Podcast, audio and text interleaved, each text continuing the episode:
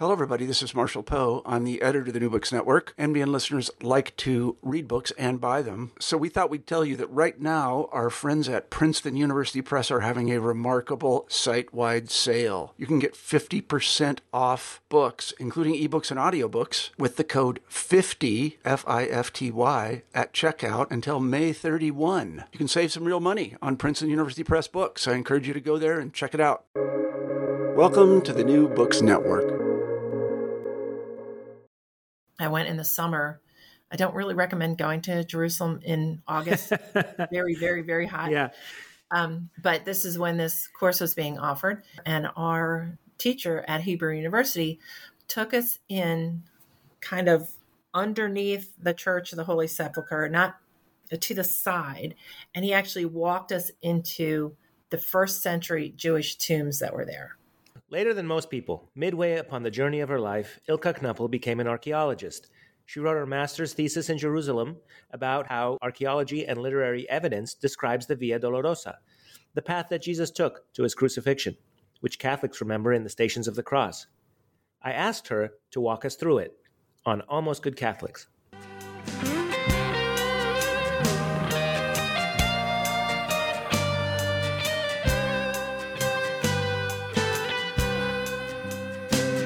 Welcome to Almost Good Catholics, a podcast of theology and apologetics, where I get to ask interesting people who've thought a lot about the big questions, what they have figured out, to share their conclusions, to tell us what we know, how we know it, why we think we know it. I hope this approach, this back and forth, will help us get closer to the truth and just have a really fun time having a really nice conversation. Today, I have the privilege of speaking with Elka Knuppel. She is an archaeologist and she's the author of The Search for Jesus' Final Steps How Archaeological and Literary Evidence Reroutes the Via Dolorosa. Welcome, Elka. Thank you very much. Um, so, I have a joke about a, a guy who goes to the coffee shop. Guy walks into a, a coffee shop and he asks the barista, um, I'd like uh, coffee, no cream, please. And the barista says, Oh, I'm so sorry, sir or I'm afraid we're all out of cream. May I suggest coffee with no milk?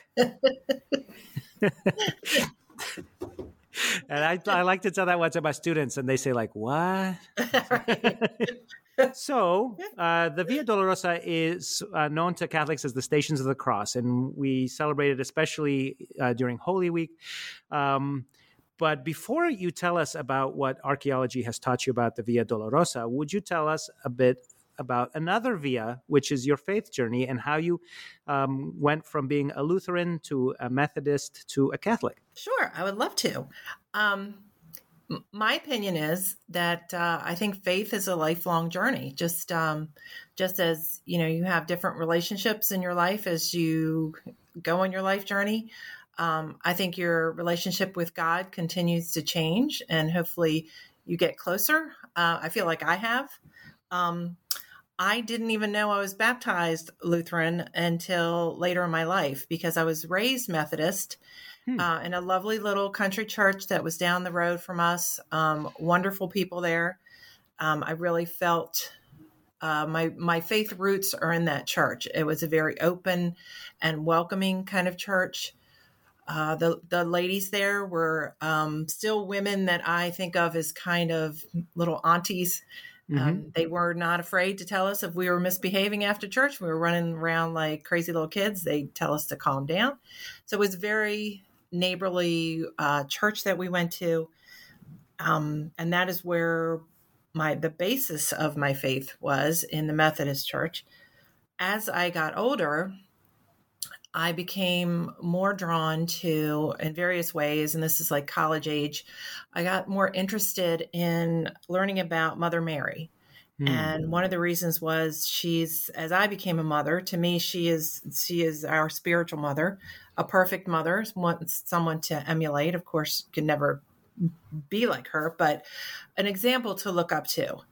And in the Protestant at least for me, this is my opinion, in the Protestant church, we don't focus very much on Mary except around Christmas time. And in the Catholic church, she's much more prominent. And that over the years, I kind of met people who kind of drew me into their uh, Catholic church. And then when I was uh, married and my son was born, my um, husband, my ex husband, uh, was Catholic and he wanted to raise our son in the Catholic faith. And that kind of got me into RCIA and I became a Catholic. Um, I'm still, um, I feel like on my uh, spiritual life journey along with with God. I just feel like He's always showing me new things. Um, when I went to college, I actually studied um, Jewish studies, Hmm. which my brother kind of teased me and said, "Oh, now you can become Jewish," and I was like, "Well, no." But what was so wonderful about that was understanding the Jewish faith. It made me feel like my Christian faith got a lot stronger because understanding the Jewish faith and the meaning behind some of the festivals and the um, just some of the the sayings, the beliefs, uh, their core, you know, beliefs as well, made me understand why Jesus did certain things, the meaning behind some of the things that Jesus did, even Mhm. better than I did before. So, uh, and that's what I mean when you're const. At least I feel like you're constantly evolving in your relationship with with God. So who knows where I'll end up? Um, hopefully, much even more closer to God. So. Yeah. Amen. Um, okay. Would you talk about archaeology and how you got into that?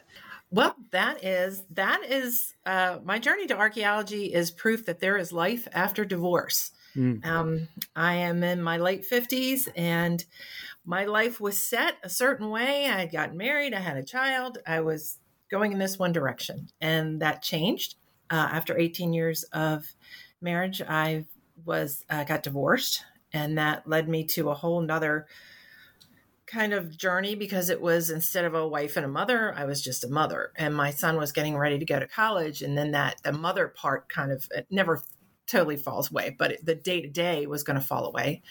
And instead of looking at it as a scary thing, I thought of it this is an opportunity to for me to go back to school and get my master's, but what do I want to get it in? And I'd always been interested in, in history.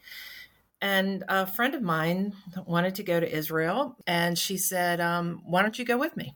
Hmm. And this was 2011. And I was like, I'd love to.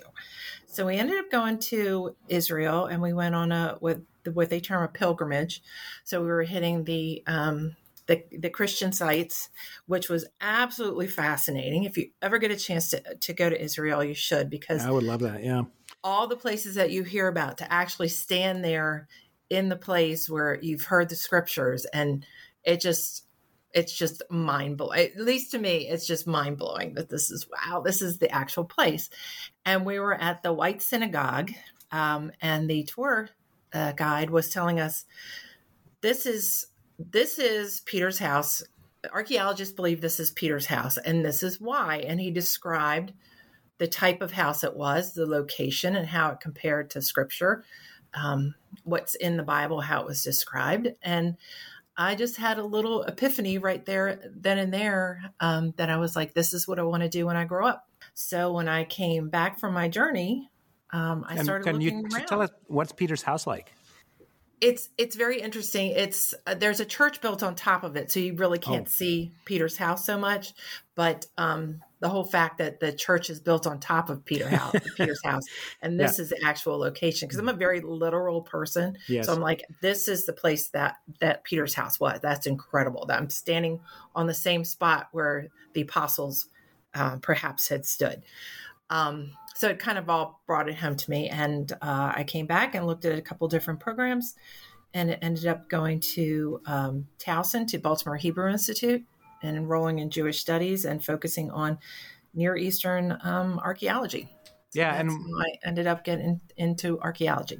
Right. Um, and I suppose that like that's a big theme of your of your um, thesis is that a lot of the things that we think should be the way we read about them have been changed over the last couple thousand years, and it's kind of hard to search for Yes. um, the Via Dolorosa and, for example, Peter's Peter's house. I went to the Semitic Museum uh, in in Cambridge, Massachusetts, part of Harvard, and they have a uh, an ancient um, Judean home, and the way they have it is set up as two stories, where the downstairs is sort of the storage area with the animals, and then you go up the stairs, and that's where the people sleep. Um, and so for me, that was quite interesting the proximity between people and their uh, animals. Uh, but I, I don't imagine Peter's house would have looked like that since he was, if probably would have been different given all the fishing and so on. Um, okay, well, let's talk about the Via Dolorosa. We we treat the gospel as a work of literary history and an item of faith, uh, but you're looking for evidence on the ground and the ground that keeps on changing. And in, and in addition to that, uh, from reading your thesis, I see that many of the things that I kind of assumed were in the gospels are not at all. They've just been added in. Uh, later as part of tradition. Would you would you walk us through the walk? Um yes i would love to. Um but uh, uh let me say up front there's yeah. there's there's uh, archaeology will um, tell you a lot of things, but it's not going to tell you exactly where Jesus walked. Because, first of all, we have no maps at the current time of what Jerusalem looked like in uh, 30 uh, CE AD when uh, Jesus was there and when he was um, in his ministry, because it was completely destroyed. Jerusalem was completely destroyed in 70 um, CE so, um, and as like I said, to date, we don't have any maps, but that's not, that doesn't mean at some point in the future, they're not going to uncover some mosaic mm-hmm. of Jerusalem, how it was at that time. So, um, I'm not going to be able to point exactly, and this is kind of hard too, because usually I'm, I'm a visual person. So I want to you know, I want to show you these maps. I want to show you these things. But um, so I'm not going to be able to say he started here, he went to point one, he went to point two, he went to point um, three. Um, but having said that, uh, I do believe that we can point to, um, we can view the starting point as pretty certain as being at the Praetorium, which was on the west side of town. And um, the ending point is, I believe, at the Church of the Holy Sepulchre. Mm-hmm. And I can tell you, I can get more into the details of that. Um, yeah, is a praetorium is a is sort of a fortress or a garrison or. Well, uh, the uh, the way the Via Dolorosa is now, it came about in its present form with some variations in the medieval times, and that was because the Franciscans had control of that area of the land in in Jerusalem. Um, so the Praetorium is underneath where the city, uh, the, the Tower of David is now. And the Tower of David does not date to the time of, of uh, King David. Um, that's more of an oral tradition, but the Praetorium is there. I hope uh, they're talking about maybe doing a possible archaeological excavation there. There, there has been some in the past, but they're looking at maybe doing another one. So hopefully they do that. I, I will be able to volunteer. Mm-hmm. Um, so the Antonia Fortress is where the Via Dolorosa currently starts. The most archaeologists don't believe it was there because the Antonia Fortress was uh, very small. Um, it was built next to the uh, Temple Mount, and it was built there so that the Romans could keep an eye on um, people who were visiting the Temple Mount. When you have somebody like Pontius Pilate, who's a pretty high government official, he's not going to want to stay in this little military uh, installation. Instead, the Praetorium was what he used as his government headquarters when he was there, and it's on more on the west side of town. And it falls into into the description of what they talk about when Pontius Pilate brought Jesus out to show him to the crowds. Because if you can envision on the west side of Jerusalem, there's a very steep hill so there, that would be a perfect gathering place for people to to stand there, like hundreds, maybe thousands of people to stand, and to listen to somebody that came out on those stone steps there and wanted to talk to the crowd. It's a it's you know good audible um, location. You could really project over this this area. That makes so much sense because you know at a time when there's no microphones, you need to be in a place where a lot of people can hear you clearly, which is why we have things like, oh, those old Greek amphitheaters, or um, as as why Jesus would stand in a boat to preach because it would you know you could reach a lot of people just with just with the projection of your voice. So that that makes a lot of sense. Yes, and they one of the one of the things they point to also is the um, the Via Dolorosa says that there's the Lithostrotos that they stood on, the big big stones, and close to where the Antonia Fortress was, there's a what is now a convent, and kind of on the it's not really a basement, but in the lower level, there's big stones, big stones on the floor, and they're like, these are the ones. They're not. They they only date they date to maybe the fourth century. Oh wow! Um, yeah, but they don't date to the time of of Jesus. But when you go back to the Praetorium, again, there's these large stones that could have been used, uh, could have been the Lithostrotos that they were talking about, that um, are located in that area. Yeah, and there's a point where you write that um, the, I'm, I'm gonna I have I don't have the quotation here, but where the, that the actual city is now beneath the ground level, right? That what? Yes. Sorry, I got it. Uh, you write. You write. The present day Via Dolorosa is more than 12 meters or 13 yards above the pavement of the old road built by Herod the Great, which existed in the first century. So that's like 36 feet. How, that's right. That's astounding. How did so much sand and dirt come to cover it? Well, um, it's kind of like if you look at um, Troy, there were so many different layers. So in, in 70 CE, the Jerusalem is completely destroyed by the Roman army. Ah. Hadrian comes in and rebuilds it. So over the years, there's been rebuildings, and you know, it just eventually gets up to a level where um, the structure that was there 2,000 years ago is pretty far below what what we look at as the current city streets. Right. No, I think you know. Um, I I studied the 16th century, which when I talk to somebody like you feels like last week. But uh, you know, Me- Mexico City, for instance, is built on Tenochtitlan, and it's significantly above where the old Aztec capital was. And exactly as you say, it's because that city was destroyed. And so when you build on a destroyed city, you have to build on top of it. So that makes sense. I had forgotten. I shouldn't have forgotten that uh, Jerusalem had been destroyed. Uh, did you say in the year 70? Is that right? Yes, 70 yeah. CE. Yeah. Okay, so and, now it's really hard, right? Because you can't really dig, can you? Because there's a there's a city on top of it, or can you? Well, it, that can get a little tricky too, because um, uh, archaeology um, usually involves politics in some way, and mm-hmm. especially in Jerusalem, where you have very three very strong faiths, mm-hmm. and mm-hmm. uh, it can have implications. What you find could have implications on to who who you know who was on this land at a certain time. So I don't want to I don't want to get into all that, but um, Israel is very serious and very structured about their archaeology. They have the Israel Antiquities um, Authority. So nobody's is just going in and digging holes over there. You have to have a permit. You have to have a plan. You know, there's there's lots of scholars, lots of wonderful, very incredibly smart archaeologists that work over there. Um, so they'll they'll try to dig where they're interested in, but there's a lot of hoops that they have to jump through, and um, you know, so it's not just a willy nilly. Let's go dig a hole over here because I think it might might be over here kind of thing.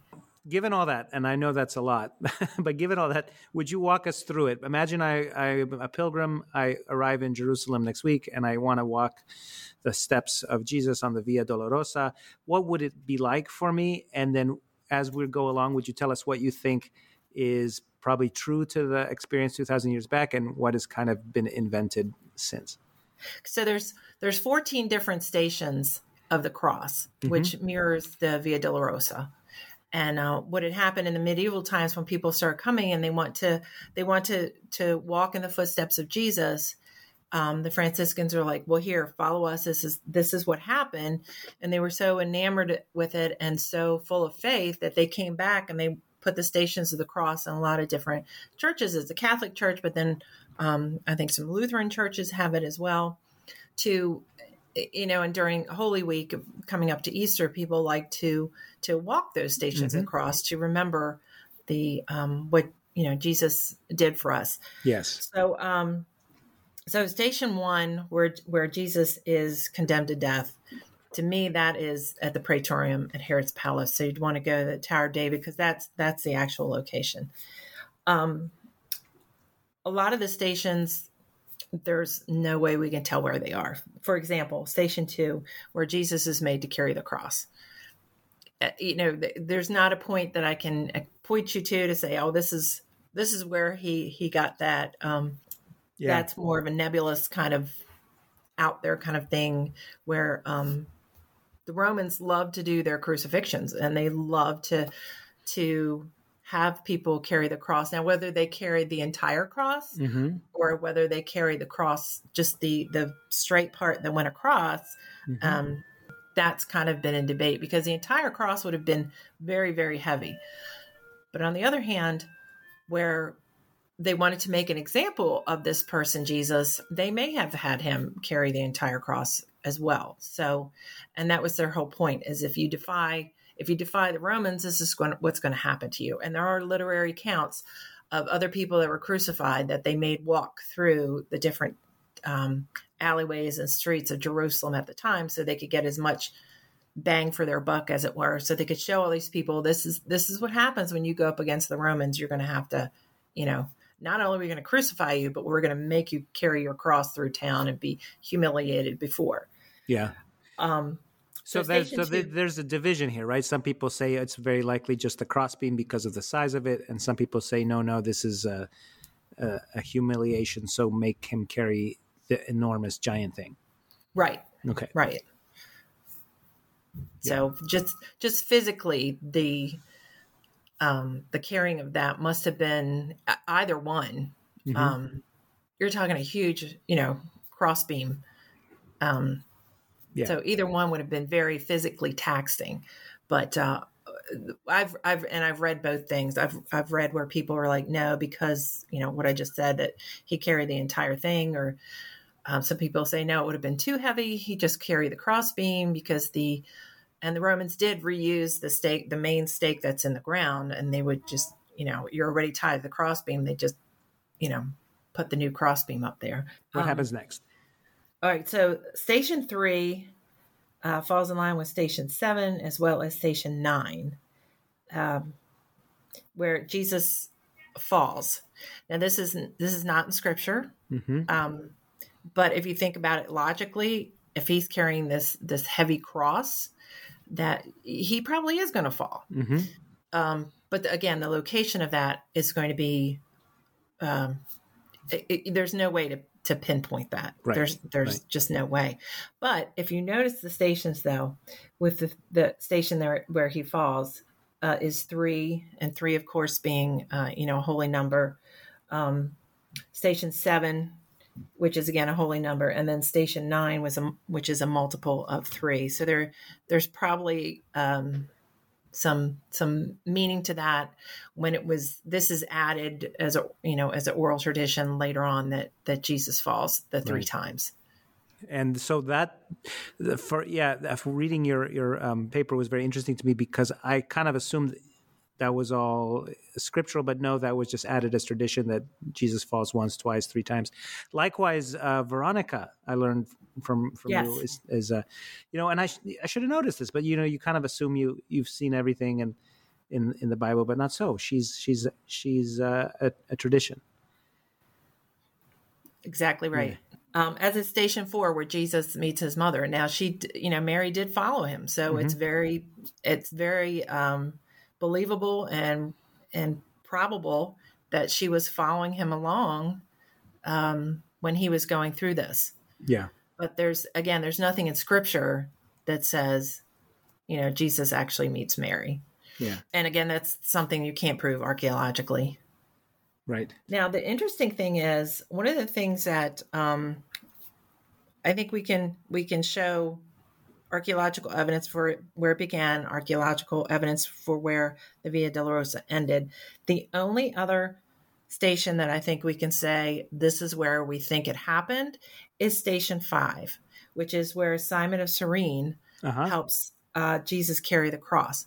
And this is because Simon of Cyrene was coming to Jerusalem and he was probably coming if he's coming that way he's probably coming from the north and there is there would there's gates throughout the the city walls in Jerusalem. Um, there is what what is known as the Garden Gate, and this is where Simon is coming through, and this is where the Roman army is probably going out. Um, the Roman army with you know forcing Jesus to carry this cross, and if he is falling and stumbling, which he probably is, they probably pulled uh, Simon out of the crowd and said, "Here, help them. Mm-hmm. Um, Nachman Avigad actually did some an archaeological excavation and is what um, it's now known as the the Card, Cardo in the Jewish Quarter, and there and it's if you walk down the Cardo, there's this big stone structure. It looks like a well, and if you look down into the well, you can actually see this old garden gate. And he uh, did a lot of research on that, and what he found uh, most archaeologists do believe that that was the Garden Gate. And most of them do believe that that is where the second wall ran. And that will come into, um, I'll talk about that more again when we talk about the, the, the site of the crucifixion, because that's very important. The second wall. It's never been archaeologically uh, documented. Um, and that's because we think it was completely built over. We know where there are some sections of the first wall, and the third wall uh, still exists n- now as the current um, outline of Jerusalem. But the second wall has never been archaeologically verified. Very but there's yeah. that garden gate there. Pretty sure that that would have been leading out to this garden, would have been leading out of Jerusalem, and that's probably where the second wall was. Okay. Okay. So what happens next? Um, next is station six, where Veronica wipes the uh, face of Jesus, which again is an, a later added on tradition. Um, and in my in my paper, I go through what what the cloth would have been. So it was either would have been linen, probably, or wool. Hmm. And I talk about the difference the differences between that. Um, if you were of the higher class, you probably were wearing linen, and the lower class were probably wearing the the more accessible and less um, costly wool. Yeah. Does it exist to this day? Right? Can you? Is it in Jerusalem or is it somewhere else? The veil, the. Um, that's debatable. oh, okay. Um, most probably there something like that organic is not going to be still in existence after 2000 years. There's different places that say that they have the veil of uh, veronica and it has the the face of jesus on there. I'm not saying that's true or untrue. I'm just saying archaeologically i can't there's no way to verify that. Yeah so you know talking with you forces me to realize how little I know about the things that I've always thought I knew. Like I, I, I, I, had a, a, similar interview and we were talking about um, St. Paul, and I was like, yeah, you know, like on the road to Damascus when he fell from his horse and he was blinded, and um, the my guest had said like, well, he, there's no mention of a horse, so like we just add things to the story, and they become, you know. Well, um, I think the more you the more you learn, the more you realize how much you don't know. yeah.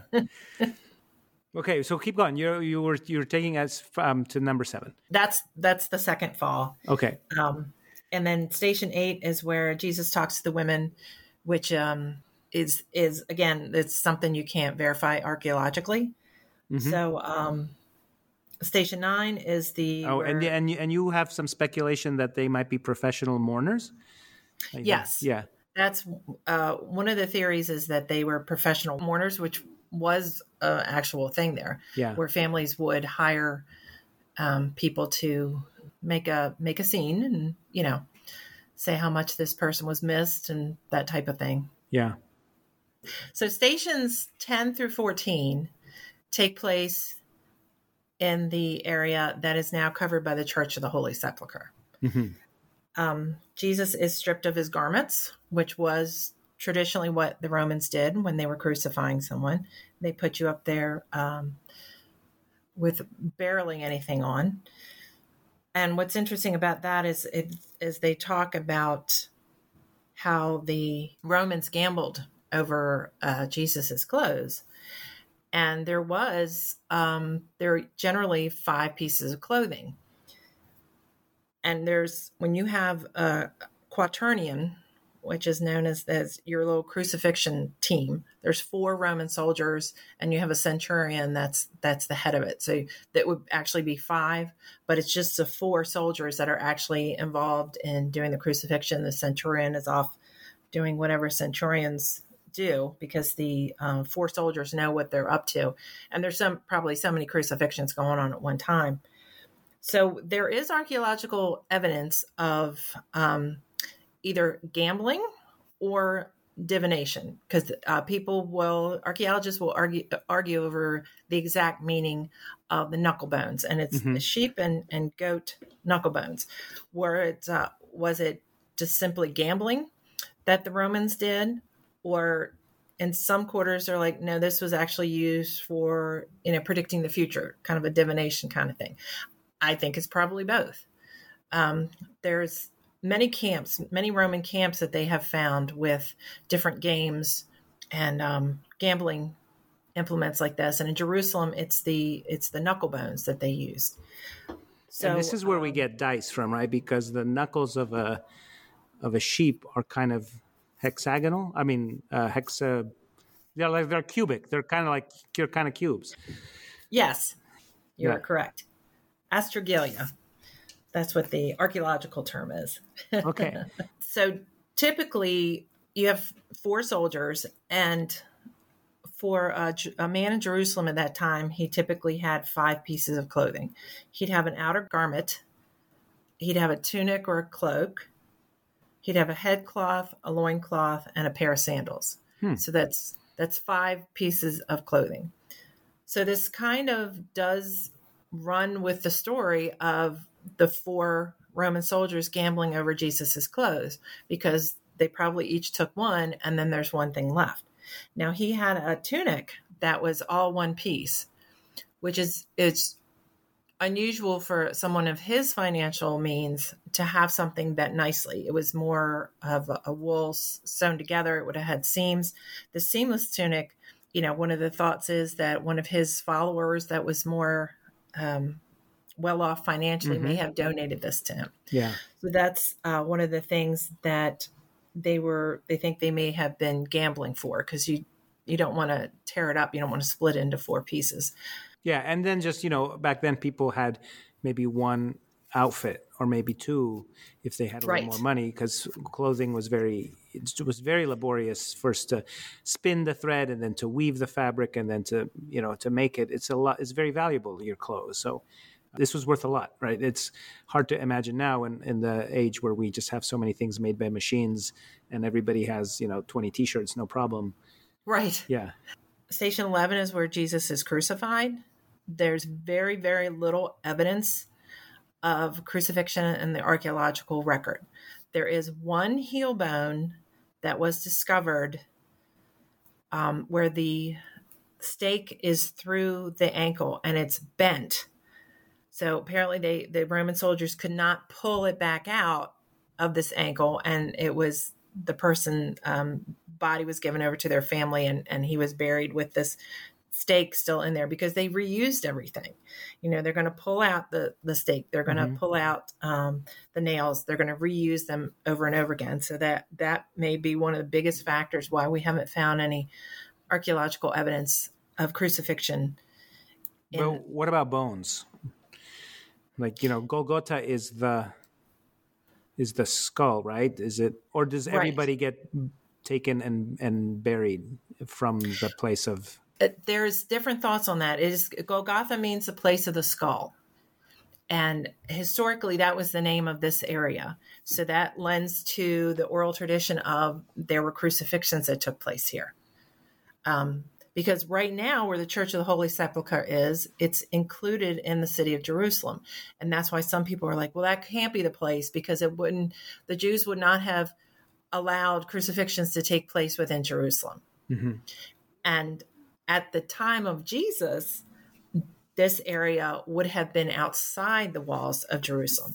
One is because of the location of the Garden Gate, and the gates are always named for what is outside of them. Mm. So if this gate was in the second wall, there would have been a garden outside of there.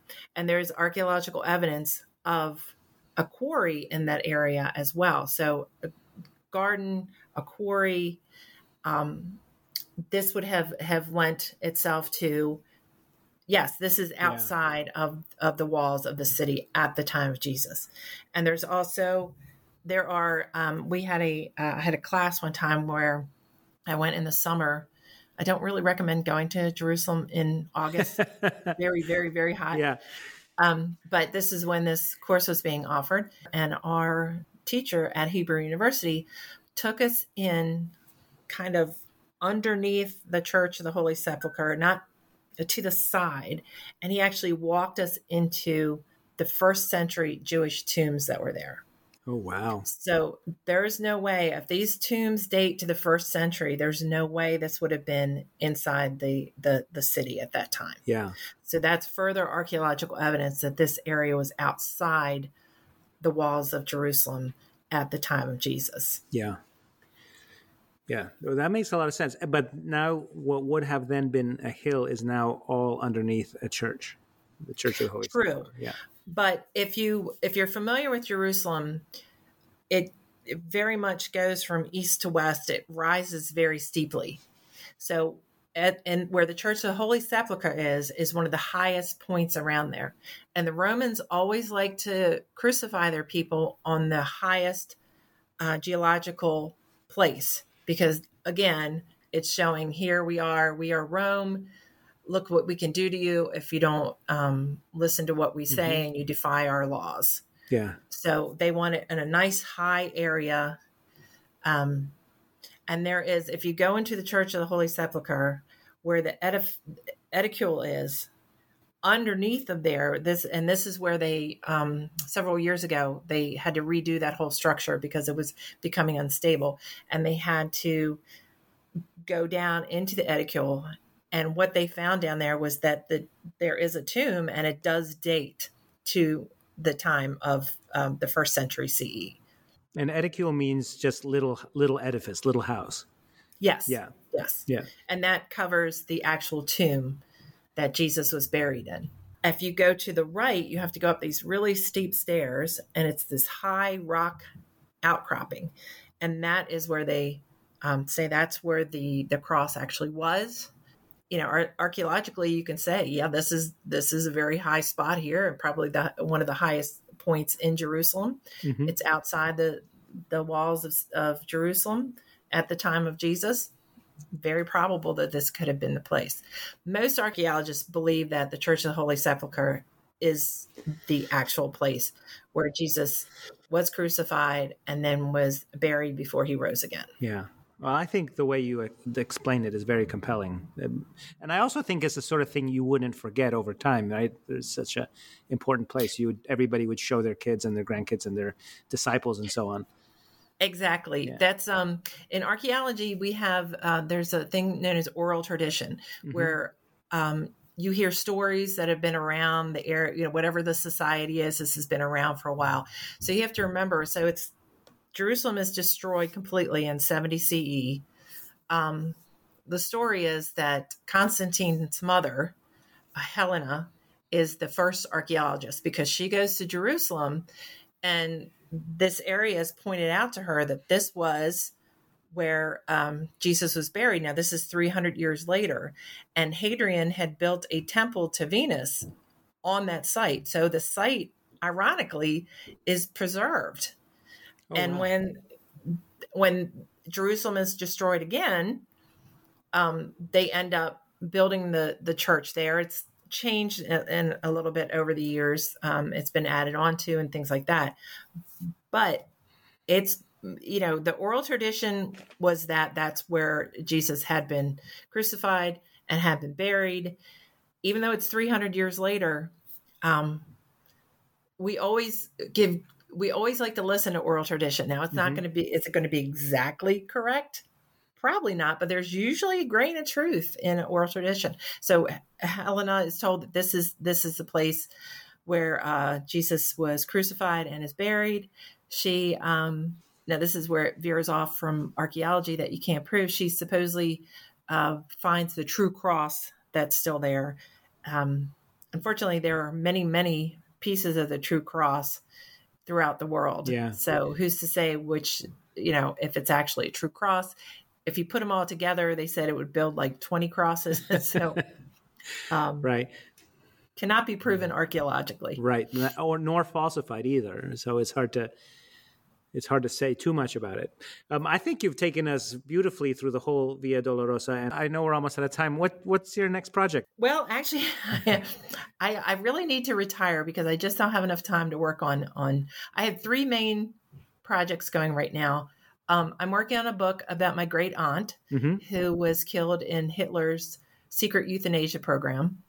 Um, that's my real priority because we had we went this summer to Germany and had a, a Stolperstein um, place for her in Magdeburg. What is a Um, Stolperstein? Stein? It's uh it's a little brass plaque on a piece of stone, and it's done by this artist named Gunter Demnig, and he has placed thousands of them. Um, and it commemorates victims of National Socialism. Mhm. The, the the by far the majority are Jewish people, um, but there are you know like the disabled that were killed in the euthanasia program too, um, can be commemorated through this Sure. and it's a beautiful project. Um, the the stone is placed in front of the place that the person last lived freely. So um, we put the stone in front of um, where her parents lived, where she was before she was in the hospital, and uh, ended up not coming out because of this um, very evil program that that was basically getting rid of all the useless eaters. Yeah. So I'm trying to tell her story on that. So I'm working on uh, finishing up that manuscript and submitting it to a, a publisher. And then I've kind of fallen into some Baltimore archaeology um, and some Irish history uh, during COVID. I Hmm. was like, well, you know, my I live on off of Padonia Road, and I'm like, well, that's kind of an odd name. Where did that come from? Well, it was named after Richard Padian, who was an Irish immigrant that settled here in Baltimore County, and come to find out, he was one of the leaders of the Ballykilcline Rebellion in Ireland right before the Great Famine started, and he emigrated here in 1847 um, and helped build build my local church. So there's been I've been chasing that down as a archaeological project, and um, with Wow. some other professional archaeologists that I know, we've been looking into the Gilmor family. We did a archaeological survey of a castle that's in Loch Raven Reservoir, known as the Glen Ellen Castle, uh, which there's only the footprint remains, but through that survey, um, the the family is just very interconnected to other uh, famous people.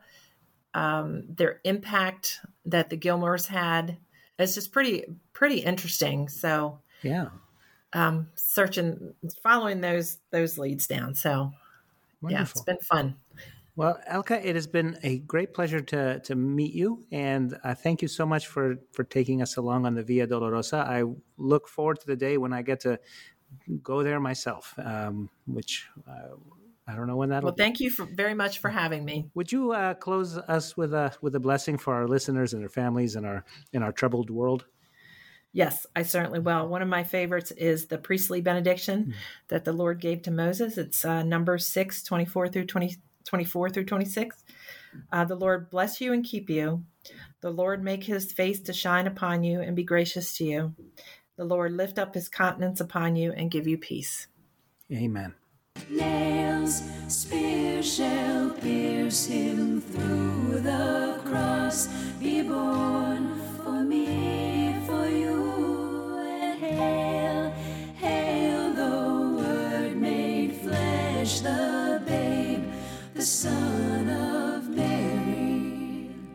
Chris Odinius and Ilka Knuppel recorded this conversation on Tuesday, November 1st, 2022, the Feast of All Saints, the day we celebrate all of the saints, including those whose names we don't know. It's a practice begun in the year 844 by Pope Gregory IV. Our music is from Josh and Margot of the Great Space Coaster Band. Their website is www.gscoasterband.com. Our logo, the image of the dog, is taken with the kind permission of the Dominican Friars of England, Scotland, and Wales from their website, www.english.op.org. I'm Chris Odinius. Please email me with comments or questions or ideas for the show at almostgoodcatholics at gmail.com. Oh, and I have some homework for you. In the next episode of our podcast, I'll be talking with the Catholic writer Jonathan Fessenden about two movies Silence by Martin Scorsese from 2016 and The Scarlet and the Black by Jerry London from 1983. So you should watch them if you want to. You can watch them both on Amazon. Silence is uh, $4 to rent, and The Scarlet and the Black is free with commercials. I bet you could find them other places too. They're both good movies, and I'm looking forward to having a good talk about them. Thanks so much for listening. Talk to you soon. This, this is Christ the King, whom shepherds guard and angels